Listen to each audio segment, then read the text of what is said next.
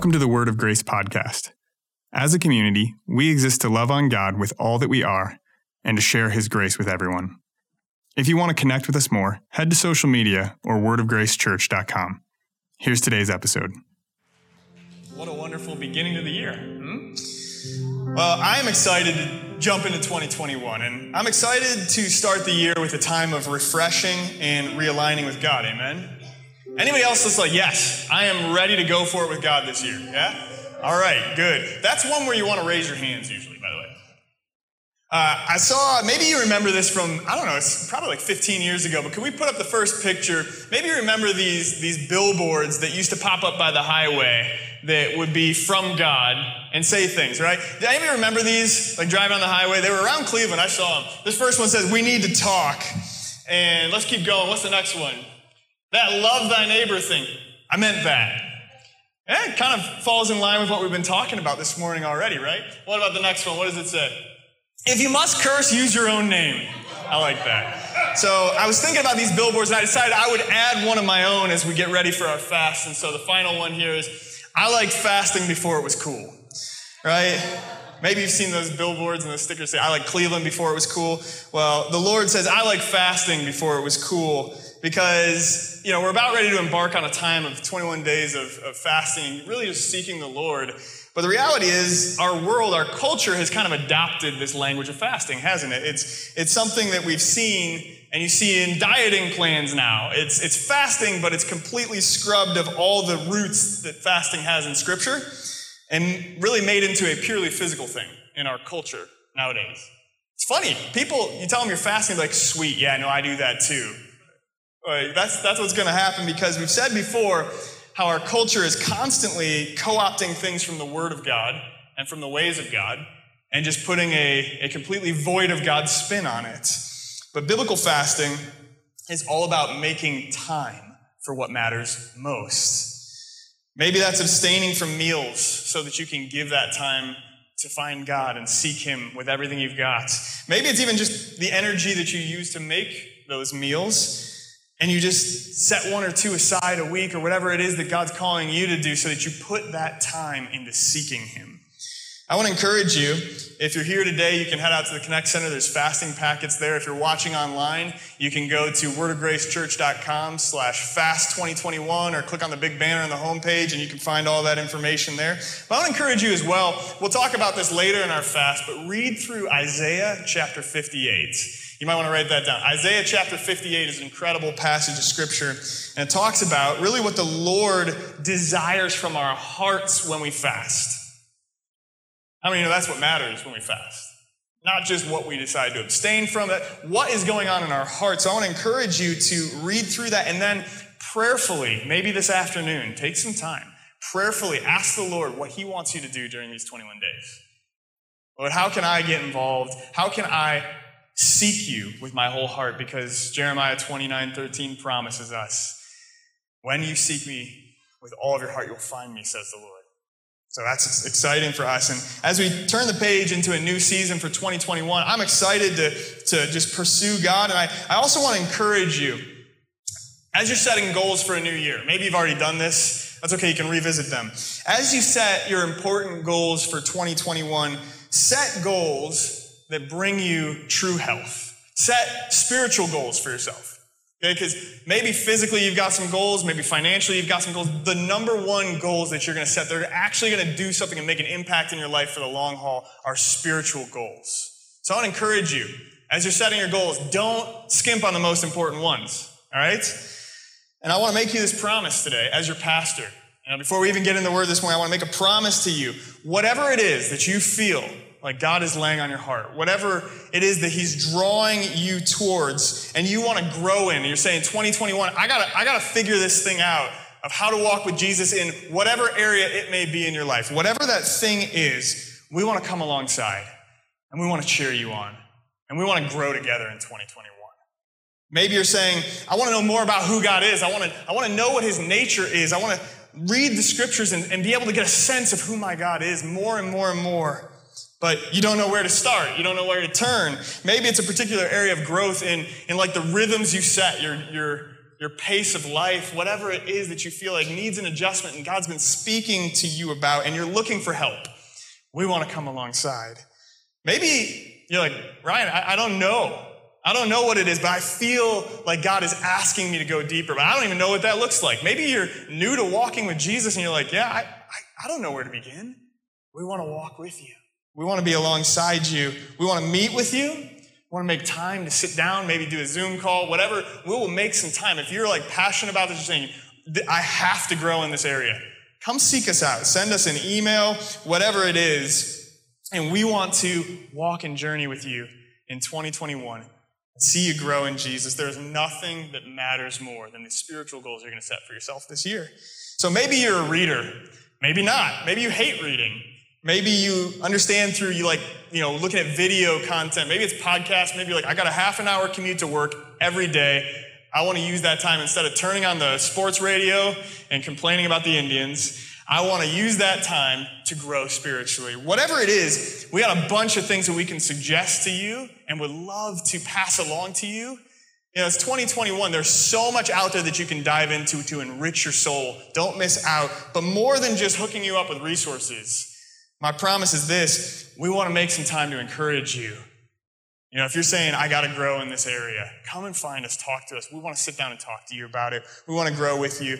You know, myself and Pastor CJ, if you're watching online, send us an email, whatever you want to do. We will schedule a time to be able to sit down. We'll follow up. We want to journey with you this year. All right? Does that sound good to you?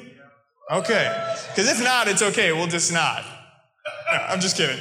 But I also, I also want to give you a strange encouragement this morning.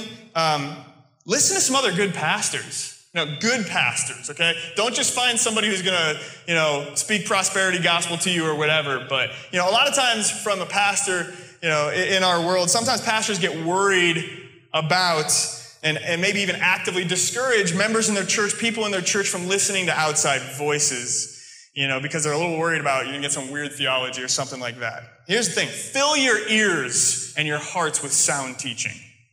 Fill your ears and your hearts with sound teaching, but be committed in the house. You know what I'm saying? Because a lot of times what ends up happening is somebody goes after some new prophet ministry, whatever, and they forget that God wants you to be committed to the house of the Lord and the people of the Lord. So fill your ears with sound teaching. And if you come and talk to us, I will let you know if I think it's not sound teaching, okay? Because there's a lot of really weird stuff out there. But fill your ears with good teaching, Bible teaching that's going to draw you closer to Jesus, but be committed to the people of God He's called you to journey with, okay? Don't pull back on being the church where God has planted you. But the reality is, what we journey in on Sundays is not everything this year. And I may not be addressing on Sundays this year that thing that God has laid on your heart to grow in. So find sound teaching on it. And we have plenty of different options we can suggest. If you say, look, uh, we're not talking about this in church right now, but I want to grow in this area, again, we want to come alongside, we want to resource you, we want to journey with you this year. Because you were designed for community. The Word of God was designed to be read and digested in community, talked about. Maybe, uh, maybe you need to make your life group a priority this year, you know, because you were made for community. Maybe you need to find a life group this year. I want to encourage you, once again, go back to Connect Center, come find us. We will get you hooked up with some people who are going to drive you closer to Jesus. And that is what matters most. As my dad always said to me, show me your friends and I'll show you your destiny. Right? So, who are those people you're surrounding yourself with this year? We'll get into that as we get into the word here in just a minute. But we love you and we're excited to journey with you. I believe this with all my heart. 2021, no matter what happens, and in the first 10 days of 2021, it doesn't look like anything's changed from 2020, right? No matter what comes our way, Jesus is on the throne. He wants to take us deeper. We want to go with you. Amen? Amen. Amen. So, Last week, uh, we started a, just a short two week conversation called Turn the Page.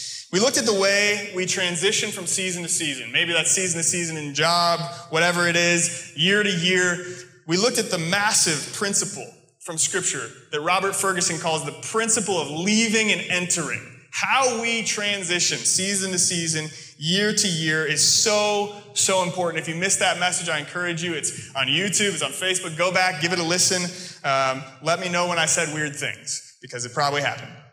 Here's the reality Mainly, if you look at our world, mainly people are just pumped that 2020 is over, right? People are like, yes, it's over. I need a new season, whatever it may be. But as we turn, turn the page to 2021, we don't just turn the page flippantly. And we don't do like our world and just flip off the year that was 2020 and like good riddance. We don't do that. That's not what we're called to do in Scripture. We don't try and just big ourselves up, amp ourselves up for what's ahead, pretend it didn't happen last year, whatever it is. Instead, we choose to follow what Scripture calls us to do as believers. We look back on the seasons that we've had, not just tracing the crazy events and the happenings of 2020, but looking specifically for what God was doing in our midst. We're able to do that. Hindsight is 2020, right? And 2020 is now hindsight. We may even be able to build a memorial for ourselves, and we talked about this, of how faithful God was in the midst of all that we saw in 2020. We might need to do that. But above all, we talked about speaking to our souls about the seasons that we've had and about our God's faithfulness. We looked at the difference between self care, which is a really big topic, particularly in January of every year, right? New year, new you, it's everywhere. Self care is everywhere. But there's a different thing that the word encourages us to do is soul care. It is really pursuing the one who designed you and letting him do some new things in you rather than just changing all your circumstances. The word says that the path to a healthy soul, healthy relationships, healthy emotions, it's found when we abide in Christ, in his words and in his presence together. John 15, Jesus says this to us. He says, If you remain in me, you will produce much fruit. If my words remain in you, you can ask anything in my name and it will be granted to you. That sounds like a great promise to claim over our year ahead, our season ahead. Amen? We speak to our soul. We remain grounded in his promises and his presence. And that's not just something we do as we reflect on the seasons that we've had, but it's an incredible and crucial step that we need to do as we enter new seasons and we look to the future full of hope. Amen? Let's pray together. Jesus, we love that you continually take us to new seasons, that you translate us from glory to glory, and that we get stronger and stronger because you are stronger and stronger in us. We know that that's the path we want to be on. We pray, Holy Spirit, would you come and speak to us from your word? Would you drop nuggets of truth into our lives that you would just haunt us throughout our weeks, but also, Lord, draw us back to your presence over and over again so you can transform us.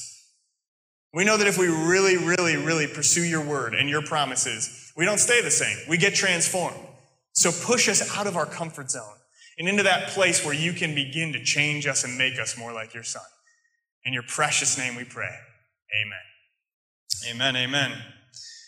Well, one of the biggest transitions that most of us have lived through, I know we got some teenagers in the room. You didn't live through this, it's okay. One of the biggest transitions that most of us have lived through in our lives was the turn of a new millennium, right? What a crazy thing that happened. We, we were there for the turn of a millennium. And if we're honest about that moment, it got a little weird, didn't it? Remember Y2K? Right? I showed you guys uh, a little while ago the Christian pamphlet that I found in the office, and it, it, was literally titled The Year 2000 Computer Program, and it talked about a Christian response, how Christians stockpile their goods and things like that for the computer meltdown that was coming. It's pretty entertaining. It's good reading. If you want a good laugh, I'll show it to you. The reality is, sometimes when we hit transition moments and ones that we don't understand and we don't know what's ahead, sometimes we start building doctrines around our fears that never come to pass. And that is not what we're called to do in Scripture. A couple of years after this huge transition moment, the turn of the millennium, Pope John Paul II released a book, and he called it Memory and Identity. Memory and Identity. And the subheading was Conversations at the Dawn of a New Millennium. His suggestion to us of what we need to do as we enter a new season, a new millennium, it, it really seems to have escaped most people, if I'm honest.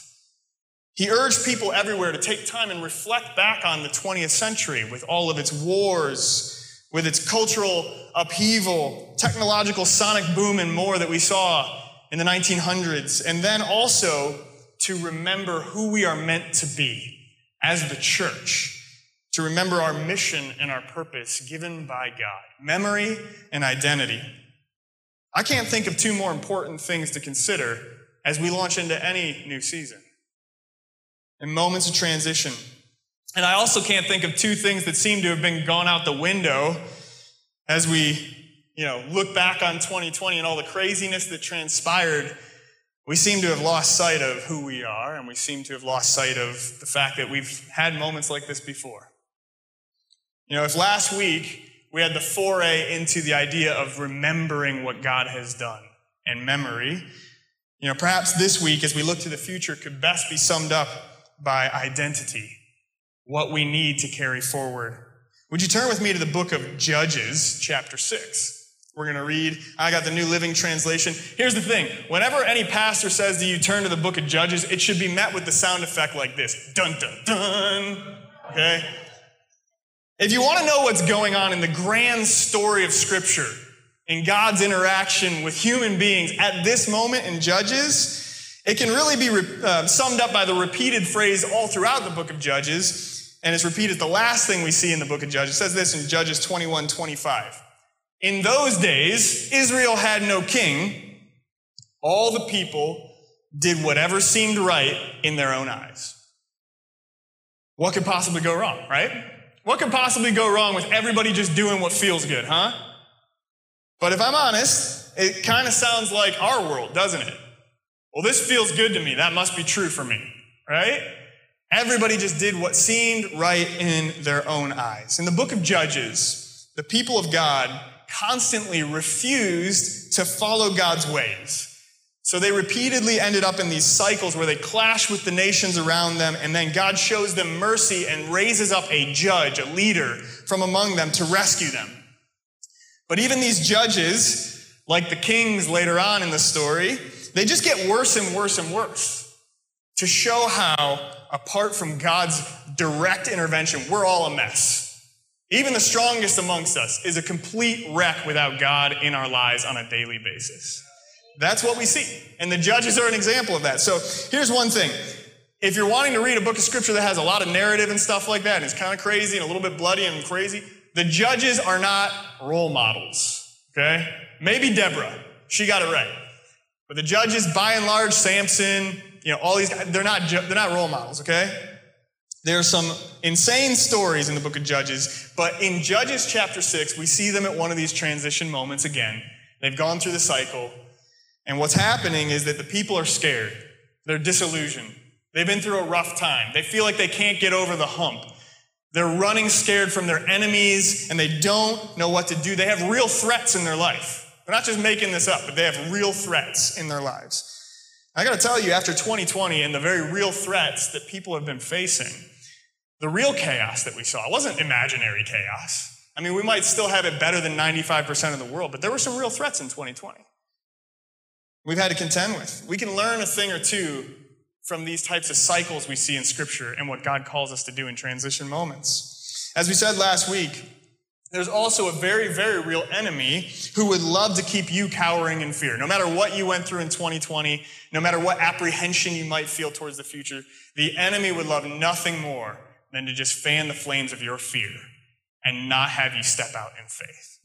But God has a far, far better future in mind for you for all of us together. Amen? So let's, let's look. We're going to look at the beginning of a story of a man named Gideon. And you might have read Gideon's story before, but if you want to know a bit about Gideon, he's kind of a coward. He's kind of a coward and he's got some issues. Even when he's deciding to trust God, he's kind of rough around the edges, Gideon. He's repeatedly unsure, even when God has spoken specifically to him and he knows exactly what God asked him to do. He's not sure about it. So we're dropping in on a transition moment for the people of God and for Gideon himself, coming from a season of disillusionment and feeling utterly trapped to freedom once more. Judges chapter 6, we're going to read 1 to 24. It says this Once again, the Israelites did evil in the Lord's sight, and he handed them over to the Midianites for seven years. The Midianites were so cruel to the Israelites that they made hiding places for themselves in the mountains, the caves, and the strongholds. Whenever the Israelites planted their crops, marauders from Midian, Amalek, and the people of the east would attack Israel, camping in the land and destroying crops as far away as Gaza. They left the Israelites nothing to eat, taking all the sheep, goats, cattle, donkeys. These enemy hordes, coming with their livestock and tents, were as thick as locusts. They arrived on droves of camels, too numerous to count, and they stayed until the land was stripped bare. So Israel was reduced to starvation by the Midianites. Then the Israelites cried out to the Lord for help. It's amazing how sometimes we have to get to that point where, like, we can't do a single thing before we turn to the Lord, right? When they cried out to the Lord because of Midian, the Lord sent a prophet to the Israelites. He said, This is what the Lord, the God of Israel, says.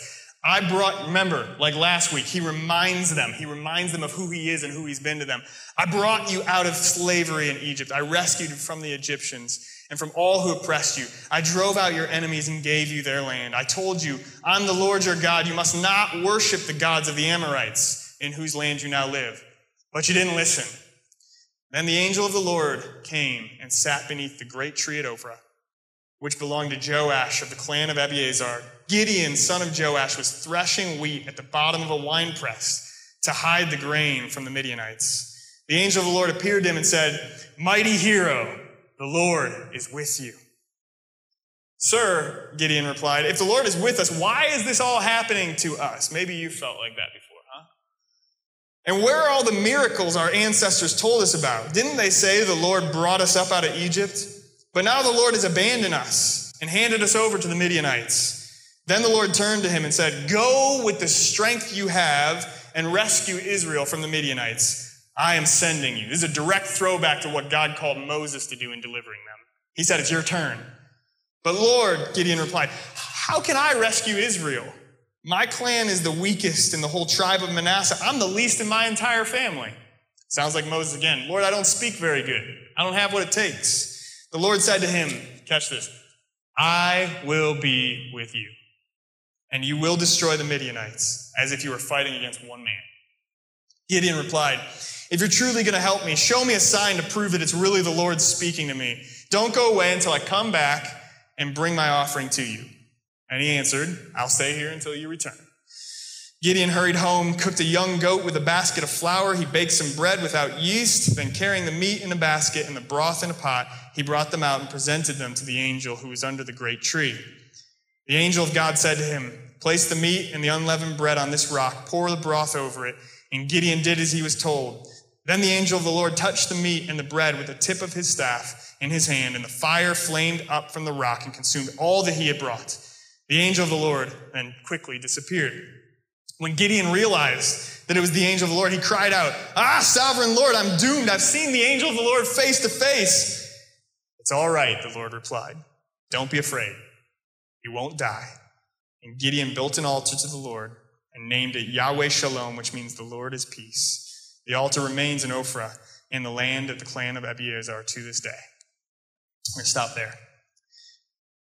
Anybody out there that kind of person, maybe you like honest about yourself and you know you're that kind of person who when somebody says something unbelievable to you, you're immediately skeptical of what they're telling you. Want to raise your hand? I'm kind of that way. I'm like, eh, maybe. Well, see. I mean, how can I put this to the test, right? Maybe somebody tries to convince you of something or tell you about an incredible deal they got, and you're like, there's, there's a catch somewhere. Prove it. Prove it, right? All right, maybe the rest of you are just gullible. I don't know. Easy example at the beginning of 2020. Uh, if somebody told you that the Browns were going to make the playoffs, who would have believed that, right? Okay? I don't know how, but when Gideon encounters the angel of the Lord, you know, we've talked about what happens when people see angels in scripture and they almost always fall on their faces and pretend that they're dead. Somehow that doesn't happen with Gideon until the end of this story that we just read. This term, the angel of the Lord, is used throughout the Old Testament to describe often the Lord himself or a messenger that the Lord sends. Either way, it seems that the Lord intentionally hides who is speaking to Gideon. Why does he do this? You know, Gideon replies to him just like a normal person is speaking to him calls him sir, not Lord. And the Lord then later turns to him and he realizes some things. I wonder if God didn't do this with Gideon so that he could draw out how Gideon was really feeling inside. Maybe you've had this before, or maybe you noticed this. We tend to put forth our best effort when we're around important people or people that we think we need to kind of suck up to, right? Maybe you've seen this. You, you, maybe you've heard this phrase you can tell a lot about a person by the way they treat someone they don't have to treat well. Maybe there was a reason that the Lord didn't reveal himself fully to Gideon and allowed him to kind of whinge a bit about things. Because he really wanted to draw out what was in Gideon's heart. I wonder, you know, if he didn't do something like that here. Hebrews tells us that some of us have entertained the company of angels without knowing because the Lord hid their real identity so that we could showcase our real character and what's really going on in our hearts and minds. At the beginning of Gideon's story, we get a real sense of his character and what he believes to be true. God asked Gideon to do something that isn't just a little bit tough, it's impossible. It's impossible. So he essentially says to the Lord, Prove it, right? Prove it's really you asking. You've never done this with the Lord, have you? You know, the Lord asks you to do something, you're like, that, that can't be God. I think that was the weird pizza that I ate last night, right? You never done this with the Lord. Maybe, maybe we're stepping into 2021 and you're looking at the season ahead and God's asking you already to take a step of faith and you're like, ah, prove it. Prove that you're really asking me this. Maybe he's knocking on the same door of your heart that he's been knocking on for a long time. That same thing that he's asking you to trust him with. That same area of hidden sin in your life, whatever it may be, and he's like, Can you really fully trust me? Can you surrender that thing to me? but you're a little skeptical. Gideon is a lot like most of us, if we're honest. He's a little skeptical. He likes to hedge his bets, right? He's like, I'm going to trust you, Lord, but I'm going to also have my plan B, C, and D in case things get dicey or I get a little uncomfortable. This is who Gideon is. He's still looking at the impossibilities. He's a little slow to give up control. But God will never rest until he has all of you. That's a reality. Maybe you've been journeying with God for a long time and there's areas of your life He's knocking on that door. He will never stop knocking. He will never rest until He has your whole heart. Sometimes the things that hold us back from truly pursuing God with everything we've got are a bit like Gideon gives reasons why he can't do it in this moment. In this transition moment that we see for the people of God, and for Gideon himself is massive. He finally realizes in verse 22 Okay, it's really God asking. And finally, we get that moment, that reaction we see over and over in Scripture where he falls down and thinks he's going to die. Right? The Bible terms this the fear of the Lord. Fear of the Lord. He reveres, he honors, he understands that he is totally unworthy to be speaking to the Lord. And he thinks he's going to die. And it changes him, if you read on in the story, from wise in his own eyes, like all the people were at that time, to listening to God and following his instructions. You can read on in Gideon's story for yourself if you want to. Again, not really a role model, but used by God for a very specific moment, a specific purpose. But I want to dive a little bit into this exchange that he has with the angel of the Lord. Because I believe this I believe nothing will bring you closer to God or change your life more in 2021 than realizing God is speaking the same way to you as he spoke to Gideon and responding to God with trust and reverence like Gideon did. I love how this story begins. Throughout scripture, we see God specialize in changing people's destinies, changing their destinies when they can't see what he has planned for them and he shows up and they, he sets them on a brand new path. He does it all the time. And sometimes he changes their name even to mark that. Simon becomes Peter. Jacob becomes Israel. Abram becomes Abraham. He's the God that Paul tells us in Romans 4:17 gives life to the dead and calls those things that are not as though they are. I love that phrase. See, Gideon, like all of Israel, was not.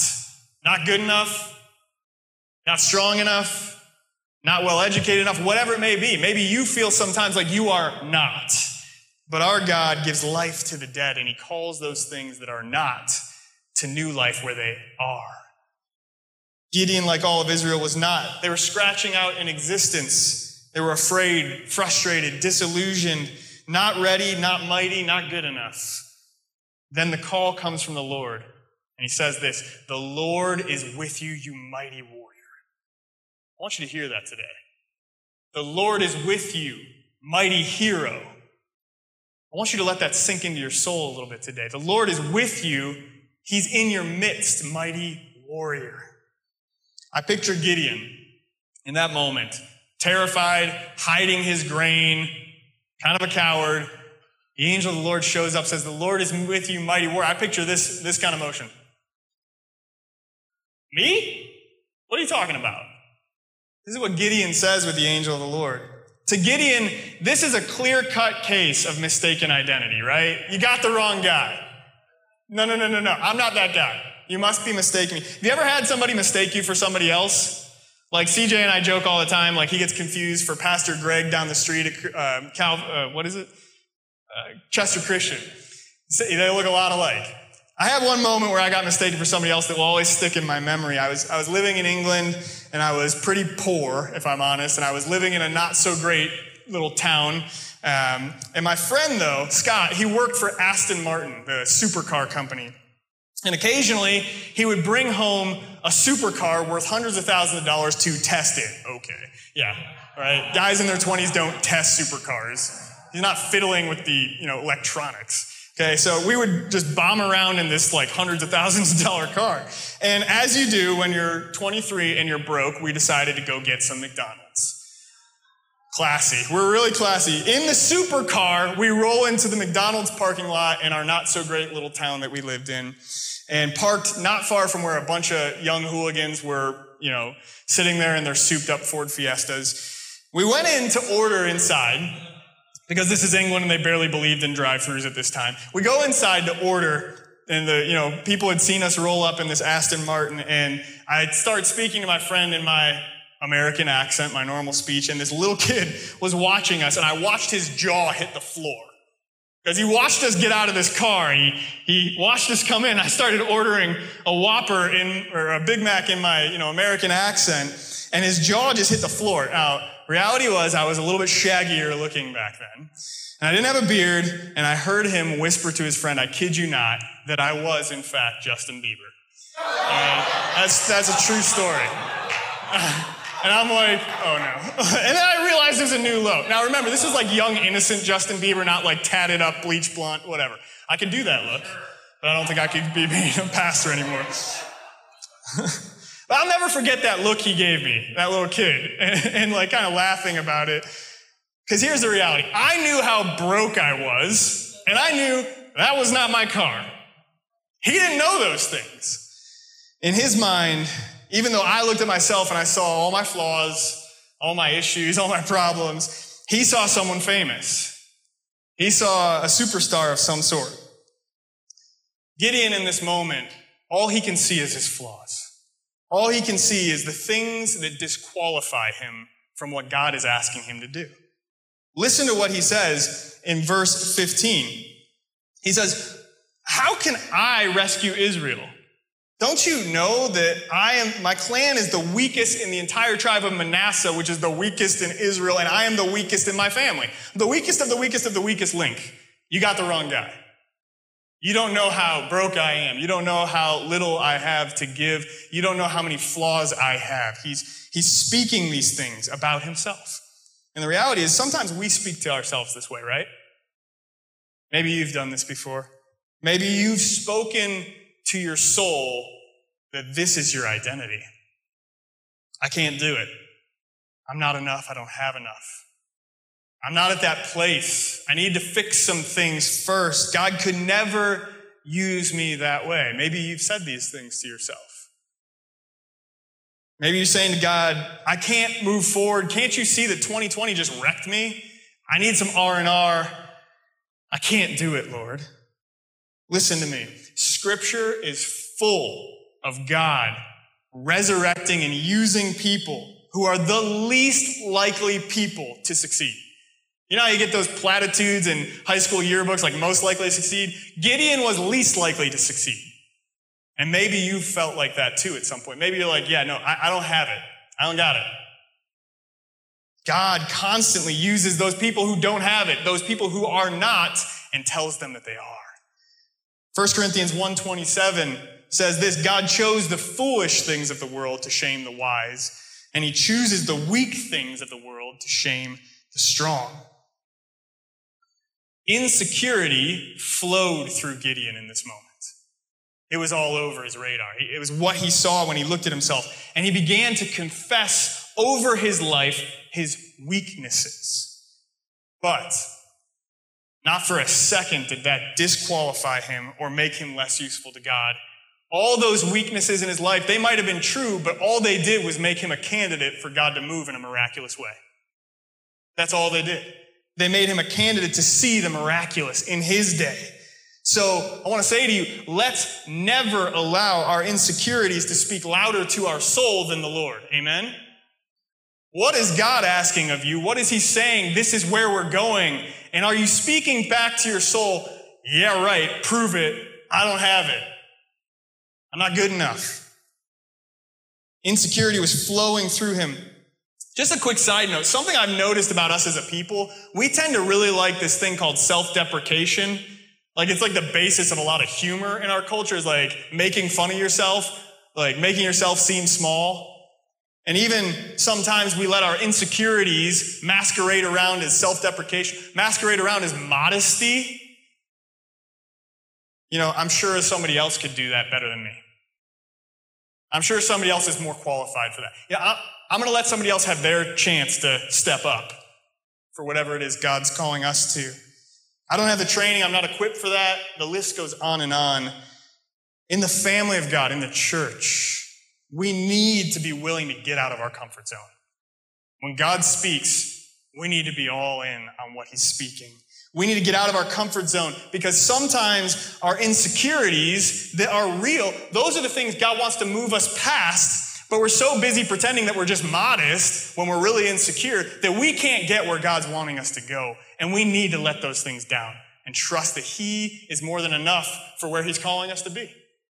We need to do that. Because the reality is this church is far too often 20% of the people doing 80% of the work. Maybe you feel like that about your job. Church is like that too. Could you imagine what it would be like if everybody was all in? It'd be amazing. It'd be amazing. Because I have to tell you this no matter what you may feel as you look in the mirror, no matter what things you know about yourself, flaws, failures, whatever you see, not a single one of them disqualifies you. And God is longing for you to press in and trust Him with those things. Press in because your church needs you to step up too. Your church needs you to step up. We need to be all in together to accomplish the plans that God has for us as one. See, Paul didn't look at Timothy and tell him, hey, go find all the PhD candidates and Nobel laureates. Those are the people who are going to do the work with you. That's not what Paul said to Timothy as he was building a church. He said, find those people who are faithful and available and make them able. You hear the difference there? It's not about their chops. It's not about their resume. It's about whether they're ready to trust God. And what we're praying for, for Word of Grace and for all of us, is that God will put a fire underneath every single one of you and every single one of us. And every person that calls Word of Grace home would say, I might not know exactly what to do and I might not be cut out for that, but I'm going to get in the game and I'm going to trust Him to do the work through me. We're looking for those people who declare over their soul, Philippians 4:13, I can do all things through Christ who gives me the strength. So my question to us today is, what is that thing that you're declaring over your soul? What is that thing that you're declaring as your identity? Because God wants to do the miraculous in your life. I'm positive of that. The life more abundantly that we read about in scripture and salivate over is life together in the body as the church, trusting God all together. That's what it looks like. Amen? Amen. As a child of the 80s and 90s, I love the Mighty Ducks. Anybody else like Flying V for life? Yeah? Okay. There's a scene where there's a lady who has to step in and coach because something happened with Coach Bombay, but she doesn't have a clue what she's doing. She doesn't know how to change the line. And one of the players, little kids, comes up and just says, just yell, change it up, right? Just yell, change it up. And she gets to yell that. And today, I get to fulfill a childhood fantasy because I want to tell you in 2021, you might need to change it up, right? Change it up. Change up what you're speaking to yourself. Change up what you're declaring over yourself. Change up where you're drawing your identity from. Like Gideon, the first thing some of us need to do is realize our self talk, to hear ourselves and what we're actually saying about ourselves. We see all our flaws, all of our weaknesses. I'll be honest, that's not a bad starting place. That's okay. Be real about those things with God. It's not a bad starting place because none of us is perfect. We all have things that we have to work on. But the question is this Are we going to make the leap from what we see in us to what God sees in us? Are we going to go beyond, yeah, I got some things that I got to fix here that I need to trust God on that, are not perfect in me? Are we going to then stay trapped in that moment? Are we going to trust that God sees something different, rest in his promises, and move forward in Jesus? Are we going to make the leap? Because the world will prey on your insecurities. It will prey on your insecurities. You know that your insecurities are the number one thing that people use to sell you things? They are. They're the number one target of advertising. It's the number one strategy in all of advertising is to prey on your insecurities and your fears in consumer culture. Think about it. Maybe you're insecure about the way you look. Well, we've got clothes that are going to make you feel like a million bucks. We got makeup and new hairstyle. We got everything that's going to make you into someone who you're not.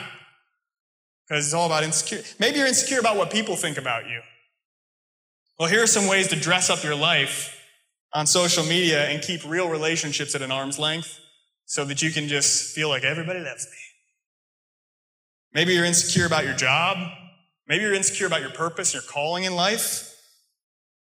I guarantee, and they all start with, I don't know why, but they all start with 10 things that, right? Every new clickbait article out there. 10 things, 10 ways to kill it at work so you feel like a success.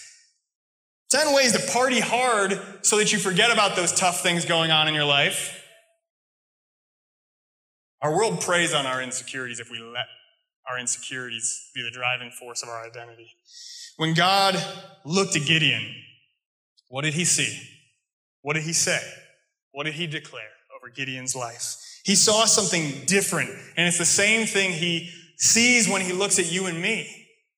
He sees us as his special creation, his image bearer. And the dream and destiny that he has for you since before the world began and before you were ever born, he sees in you. He sees who he made you to be. Because with him, it's less about our resume, it's less about our, our chops and our abilities, and it is more about intimacy with him. That's what we were all made for. God's answer to all of Gideon's stinking thinking, as my grandfather calls it. Verse 16, what does God say? I will be with you. What's going to matter when you hit that hard moment? God is with you. What's going to matter when you feel like you're in over your head? I'm right there. I'm right there and I'm not going anywhere. As he said to Abraham, I am with you. Go, go, go. As he said to Moses, it doesn't matter if you can't talk right. I will be with you and I will show my power. He says in Isaiah 43, I'll be with you in the fire and the flood, no matter what you go through. And Jesus is still saying to you today, the last words of Matthew, I am with you always. I'm with you and I'm more than enough. See, you are called, you are unique, you are special. You are created by God with a one of a kind destiny that cannot be erased. And He will always lead you into that destiny, but you have to choose to trust what He's saying more than what you're saying over yourself sometimes. You have to let Him give you new eyes to see that situation you might be facing. And not only your weaknesses in the face of it all, but His strength that He longs to give to you to get through. It's time for us to start looking at our lives through heaven's perspective. Amen. Question is really simple. It all boils down to this. Whose voice are you listening to as you speak to your soul? Whose voice is setting your identity? Whose voice are you listening to? Are you listening to God's promises? I'll be with you. I'm not going anywhere.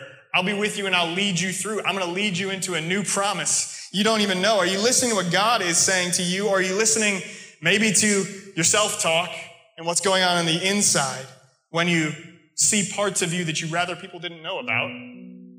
When you look back on some failures and flaws that might be very real in your life, maybe you're listening to another person who you've given a whole lot of authority in your life to speak into your identity and shape you. Maybe it's a person who their opinion has counted far too much for far too long, and they've told you you're not good enough. Or they've told you you just got to get here first, or whatever it may be. Maybe you need to let go of what some people think about you and realize that nothing matters more. No one's opinion matters more than his. A lot of us, over the past decade or so, have listened to what the internet says about us, haven't we? How many likes did I get on that? Why are we even posting some of these things that we're posting? We've learned to listen to a whole lot of other people about who we are rather than listening to Him. The oldest, most identity shaping question that is found in Scripture is the question that shapes us daily still. It's found in Genesis chapter 3 at the fall of man. God asks Adam and Eve after they fall, Who told you you were naked? Who told you that you had flaws? Who told you? Who opened your eyes? Who taught you to see yourself this way? Who told you you need to be ashamed of who I made you to be? Whose voice are you listening to? Who is defining you and speaking into your identity when I, your creator, just long to be with you every day? How we speak about ourselves, how we listen to others speaking about us, and how we think about ourselves. It matters to our future. If you want to turn the page into all God has for you in a new season, this is important for you. And a couple of things as we bring it into land here.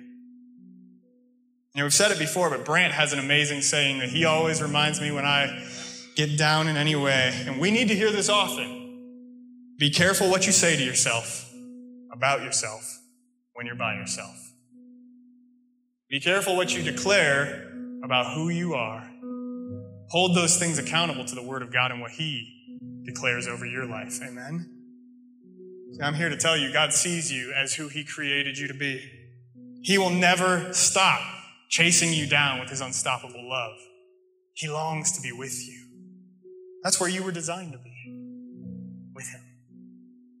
And even when you can't see it, and even when you don't know how God's going to bring it about, and even when you don't feel qualified, and all you can see is your flaws or your failures, you can walk in His identity for you. You can. Even when you don't see it, you can walk it out. How? 2 Corinthians 5 7. And you should just leave your finger in your bookmark in 2 Corinthians for a minute.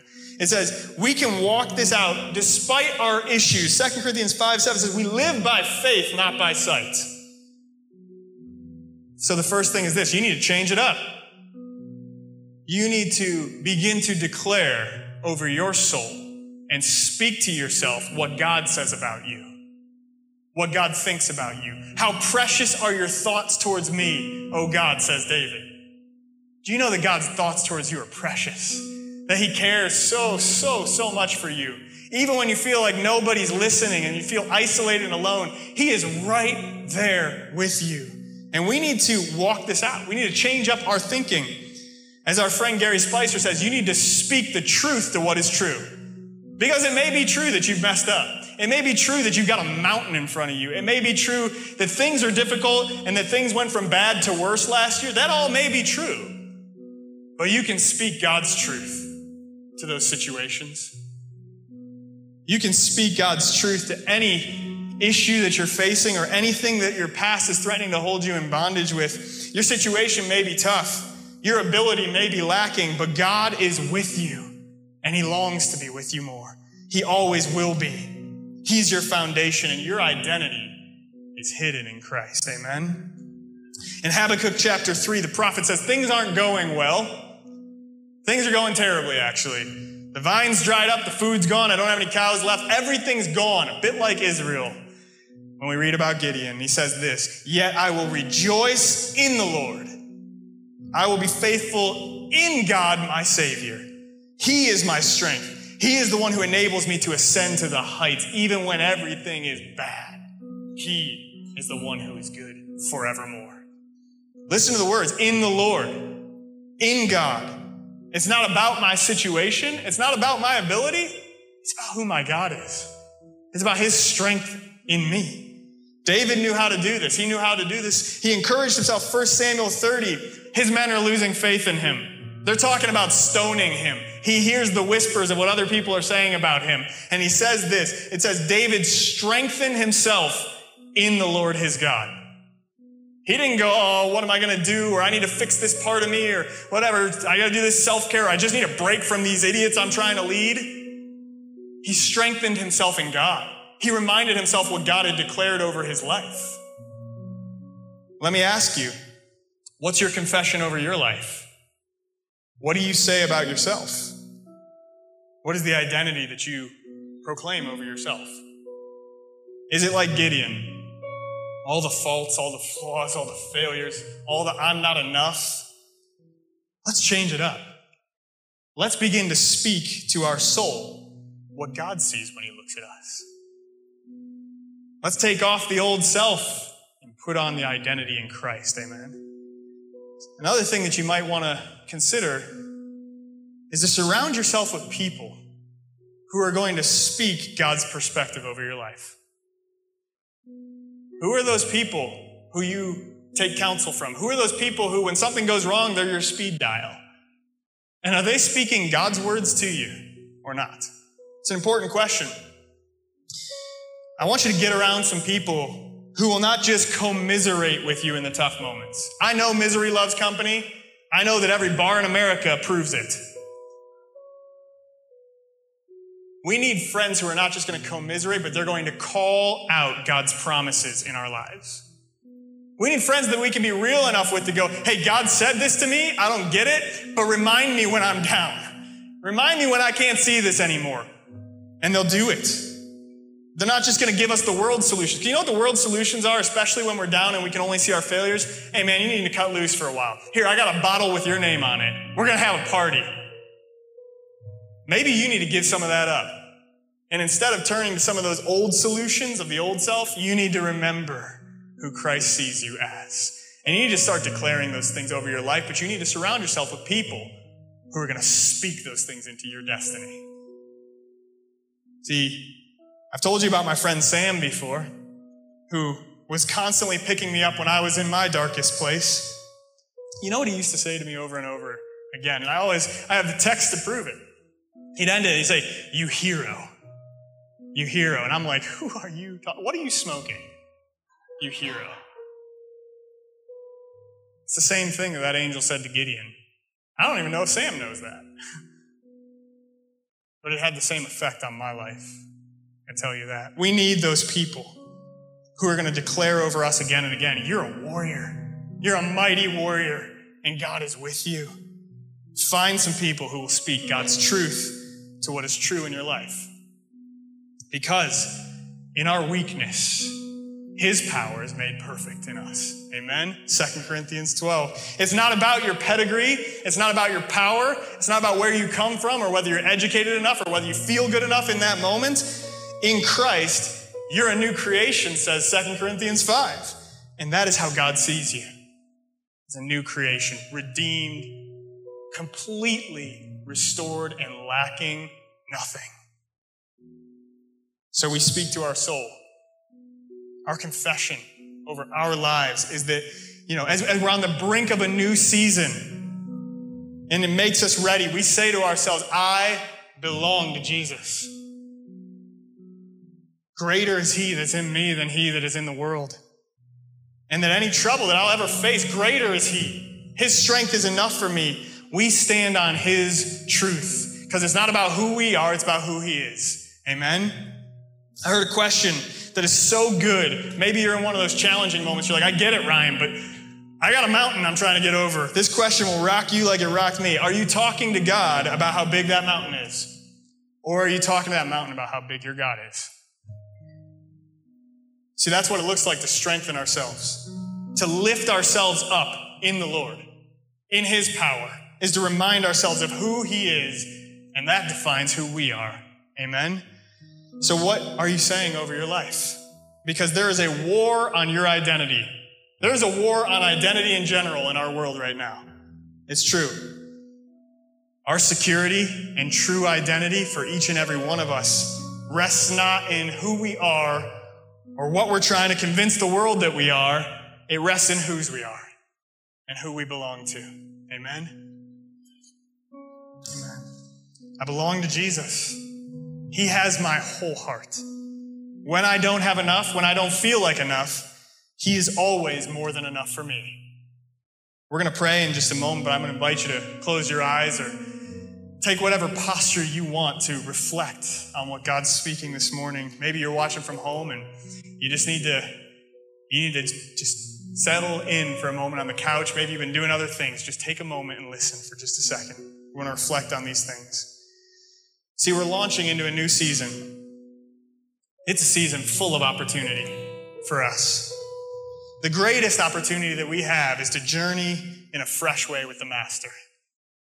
So if you want to seize this moment, if you want to turn the page well, if you want to make 2021 and all beyond that, everything that God intends for your life, we got to look at our self talk. We got to look at the identity that we're proclaiming over ourselves.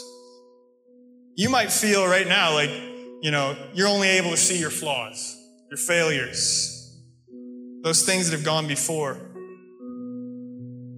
You may have spent some time listening to people who tell you what you can't do. Tell you, pipe down, stay in your lane. That's too big for you. You might have been listening to some people who have limited you in that way.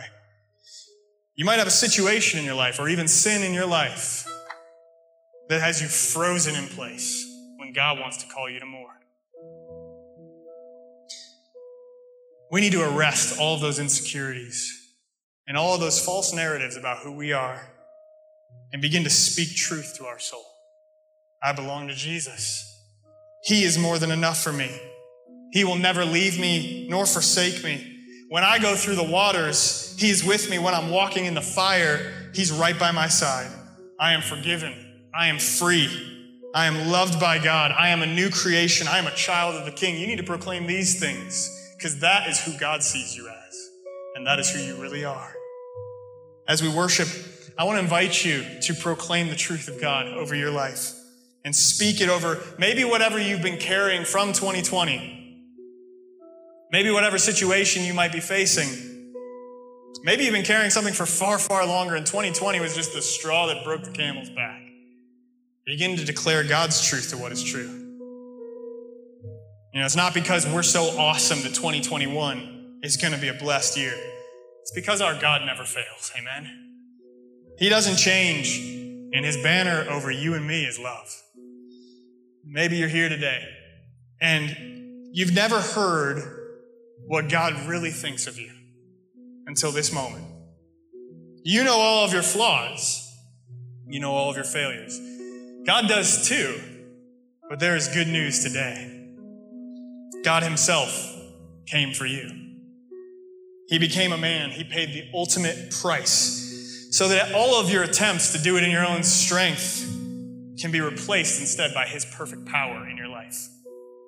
All of your flaws, all of your issues, all of the sin in our lives, any of us, it can be completely forgiven. That is some good news right there. If that's you, I want to pray over you. Maybe you're here today, or maybe you're watching online. You can just raise your hand on the church online. You can send a comment on Facebook or whatever. We would love to pray over you. We would love to pray with you specifically today. And I'm going to head over to the side after worship here, and you can come and find me wherever you are. We can pray together. Don't miss this moment of clarity. Don't be done here before God's done speaking to you. Maybe you're here today and you've got some other things going on in your life that you know you've been allowing to speak way too much over your identity. Maybe it's a person who's in your life, or maybe it's something you've believed about yourself for far too long. Maybe you've just been focusing on all your inabilities. I want us to pray and release some things today. So, as we worship, and you can stand with me, as we worship today, I want you to just turn your palms upwards. Go ahead and stand. And if you're watching at home, you can stand wherever you are too. I want you to turn your palms upwards. And if you've got some things in your life that you've been allowing to speak to your soul louder than the voice of God, I want you to begin to surrender those things. You can pray out loud, you can pray in your heart. Just begin to surrender those things to God. And we're going to worship because Jesus died for us to take those things and he rose again with new life for us, life more abundantly. Amen. So let's pray and we're going to worship in a moment. Father, we're thankful that when you look at us, you don't see all of those flaws and all those things that we see so readily. You see exactly who you created us to be, and you see a child that you love. You see a lost one who is just hungering for you. Would you reveal yourself more completely to us? Would you come and teach us that you're right here with us and that you're not going anywhere? And would you teach us to arrest all of those insecurities, all of those thoughts that are not true of us, and hold them accountable to what you say to be true? Because our identity is in Christ. We are hidden in Christ. The old us is gone. The new creation is here. And forevermore, we will be with you and you will never leave us and forsake us. You don't change, you don't fail, and you're not going anywhere. Jesus, teach us to proclaim these things over our lives and to move forward in you because you are all we need. In Jesus' name, amen. Let's worship. Hey, thanks for joining us today. We pray this message has been a blessing to you. If you've enjoyed this episode, please take a moment to leave us a review. It helps others find this content. If you want to connect with us, head over to social media or go to wordofgracechurch.com.